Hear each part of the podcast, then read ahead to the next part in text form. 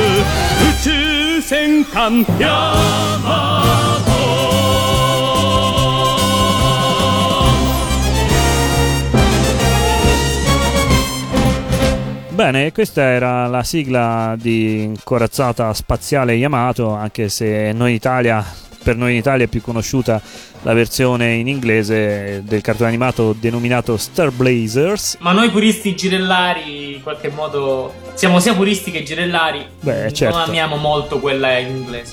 Ma eh, appunto, ma perché parliamo proprio adesso di Leiji Matsumoto? Allora, parliamo di Matsumoto perché nel duemilatredici si svolge la quarantesima edizione del prestigioso Festival International de la Bande Dessinée, ovvero il Festival Internazionale del Fumetto di Angoulême, in Francia. Come avete sentito dalla mia pessima pronuncia, l'avete capito lo stesso. E tra i tantissimi eventi di questa ricca, ricca edizione c'è l'incontro tra il pubblico e Leiji Matsumoto, che è stato appunto invitato a, ad Angoulême eh, non solo per, eh, grazie alla sua come dire, grandezza come autore, ma anche e soprattutto in questo caso perché eh, festeggia quest'anno i suoi sessanta anni di carriera nel mondo del fumetto e in qualche modo anche dell'animazione. Matsumoto è eh, in Francia, come in Italia, una vera e propria istituzione, un monumento del fumetto giapponese. Però dobbiamo dire che mentre in Giappone e in qualche modo in Italia sì, è famoso, è amato, ma è uno fra i tanti maestri riconosciuti, in Francia ha um, una, un risalto maggiore pari solo forse a quello di Go Nagai, perché eh, appunto in Francia sono stati trasmessi nel corso degli anni ottanta fino agli anni settanta, primi anni ottanta, molti meno disegni animati giapponesi di quanti ne siano stati trasmessi in Italia, e eh, i maestri riconosciuti quindi si contano più sulle dita di una mano rispetto alla grande messe di, di, di talenti che sono stati visti e apprezzati dalle nostre parti. Diciamo inoltre che eh, se in Italia si parla eh, di Goldrake Generation, eh, il corrispettivo di quella che in Francia è chiamata a volte eh, Generation Goldorak, ricordiamo appunto che Goldrake è chiamato in Francia Goldorak, esiste in Francia anche un altro nome eh, molto diffuso, che è quello di eh, Generation Albator, dato che Capitan Harlock, uno dei personaggi come sappiamo più amati e famosi di Matsumoto, è chiamato Albator nell'edizione francese. Quindi Andrea, eh, tu che serie ricordi con maggiore affetto tra quelle di Matsumoto? Dunque, io devo dire che Matsumoto non è mai stato fra quelli che ho preferito, forse per una, diciamo, eh, risposta errata, per una tristezza un po' diffusa nelle sue opere, a cominciare anche da Harlock, che non ho mai seguito più di tanto, Galaxy, che ho seguito un po' di più, Starzinger, forse una di quelle che ho visto di più, anche questa si rifaceva comunque alla leggenda cinese del Sayuki, no? Sì. E anche lì però una bella dose di tristezza, di pianeti dove trovavano le peggio schiavitù o situazioni. E che ne dici di... hai citato Galaxy Express nove nove nove? Sì, l'ho detto. E la regina di mille anni? Quella non, non credo di averla mai vista, comunque me la ricordo poco. Invece uno che mi è piaciuto, benché Matsumoto ci abbia messo le mani in maniera minimale, è stato Danguard. Esatto, tra l'altro una serie robotica, Danguard, che da più fonti viene ritenuto il secondo eh, disegno animato robotico trasmesso in Italia, eh, proprio qualche mese dopo Goldrake, che lo precedette di veramente di, di pochissimo. Insomma, eh, è una delle prime serie robotiche, se non la prima, nella quale c'è un vero e proprio addestramento realistico o pseudo-realistico del pilota. Ma al di là di questo, diciamo che Matsumoto si è sempre dato da fare, non soltanto negli anni settanta e primi anni ottanta, che sono il suo periodo in qualche modo fondativo nel mondo degli anime, ovvero eh, le sue creature a fumetti eh, trasposte in anime, per esempio grazie a, all'intraprendenza di Nishizaki, il suo produttore storico per la serie Yamato, e poi i vari Harlock, Galaxy Express e le altre citate. Ma mh, Matsumoto è sempre stato attivo anche negli anni novanta e duemila, dove, nei quali ha rivisitato la, la, la saga di Harlock e di Esmeralda o Emeraldas, ehm, miscelandole in maniera molto pop ma anche molto tetra e anche in qualche modo rispettosa con eh, la saga wagneriana eh, del eh, Nibelungo, eh, The Ring des Nibelungen, che è il Nibelungo, non i Nibelunghi.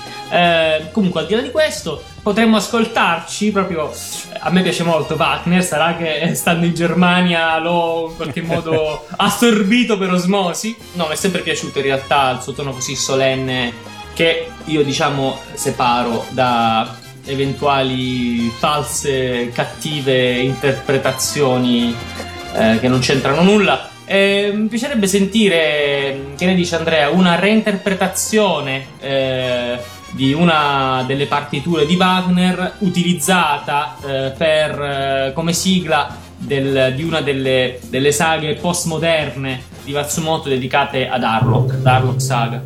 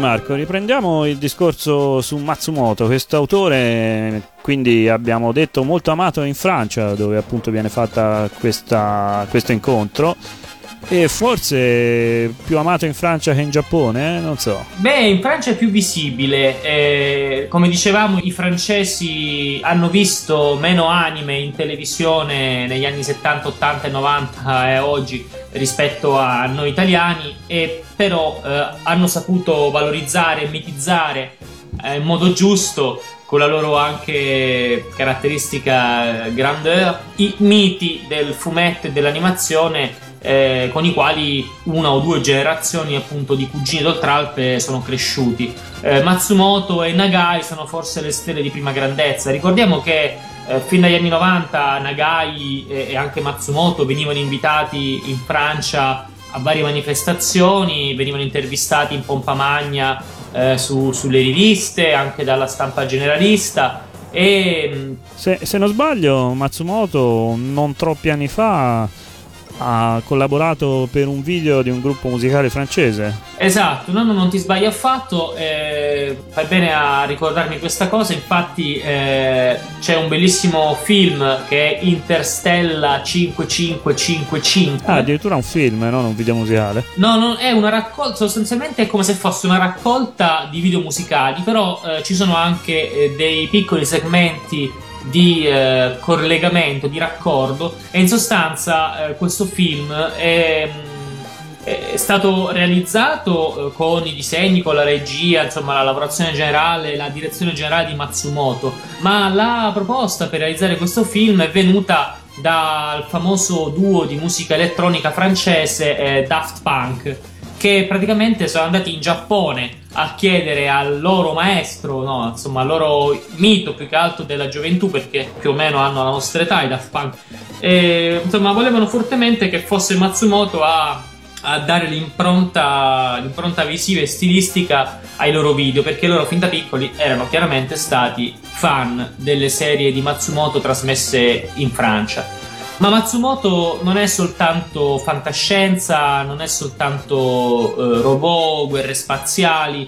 Eh, Matsumoto, un po' come Miyazaki, ma con un altro tono, diciamo così, è appassionato di aviazione e in particolare di aviazione militare. Diciamo che Matsumoto, come il suo ex produttore Yoshinobu Nishizaki, è un nazionalista, in un senso quasi illuminato, cioè in un senso non guerrafondaio, però con una marca di nostalgia che mh, ovviamente per certi aspetti potrebbe far storcere il naso. In ogni caso Matsumoto ha sempre professato l'importanza eh, della pace fra i popoli, un po' come Miyazaki, ma ripeto, con la sua precisa personalità e i suoi gusti. E a proposito appunto di nazionalismo e di aviazione e di guerra, è molto importante nella produzione eh, di Matsumoto, sia a fumetti sia eh, in animazione, eh, l'antologia di, di racconti eh, The Cockpit, cioè la cabina di pilotaggio. Sono alcuni cortometraggi che mh, tutti ambientati nella seconda guerra mondiale e che parlano di episodi tragici inventati ma comunque fondati su, su fatti reali, che erano accaduti alla marina e alla aeronautica giapponese. Bene, mettiamo un altro pezzo musicale, Marco? Sì, diciamo che abbiamo parlato di Interstella cinque cinque cinque cinque, noi facciamo cultura pop giapponese, ma devo dire che in questo caso la musica elettronica dei Daft Punk casca veramente a fagiolo, come si suol dire, e quindi ci sentiamo un pezzo eh, tratto appunto da Interstella cinque cinque cinque cinque.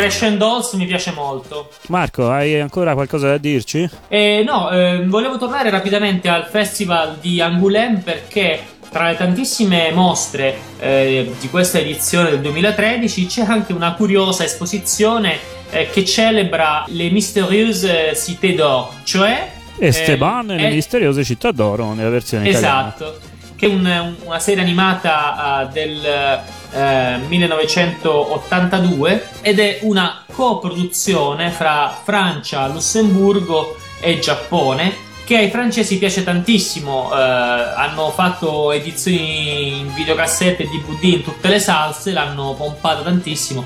Da noi si è più o meno persa. Da noi credo, credo non sia mai più andata in onda dopo la, la messa in onda della Rai, e quindi sia sparita da oltre trent'anni. Oh, e... quasi, sì, esatto. E oltretutto... del resto non è che avesse avuto tutto questo successo, cioè è apprezzata da... A me piaceva, abbastanza... me la sono rivista anche su France Day qualche anno fa, quando ancora riuscivo a prenderla pre-digitale terrestre. E devo dire che la sigla, tra l'altro, era quella francese anche in Italia. Bene, ma tanto noi eh, per fare un regalo a noi stessi e eh, agli ascoltatori ci ascolteremo la opening eh, giapponese. Eccola qua.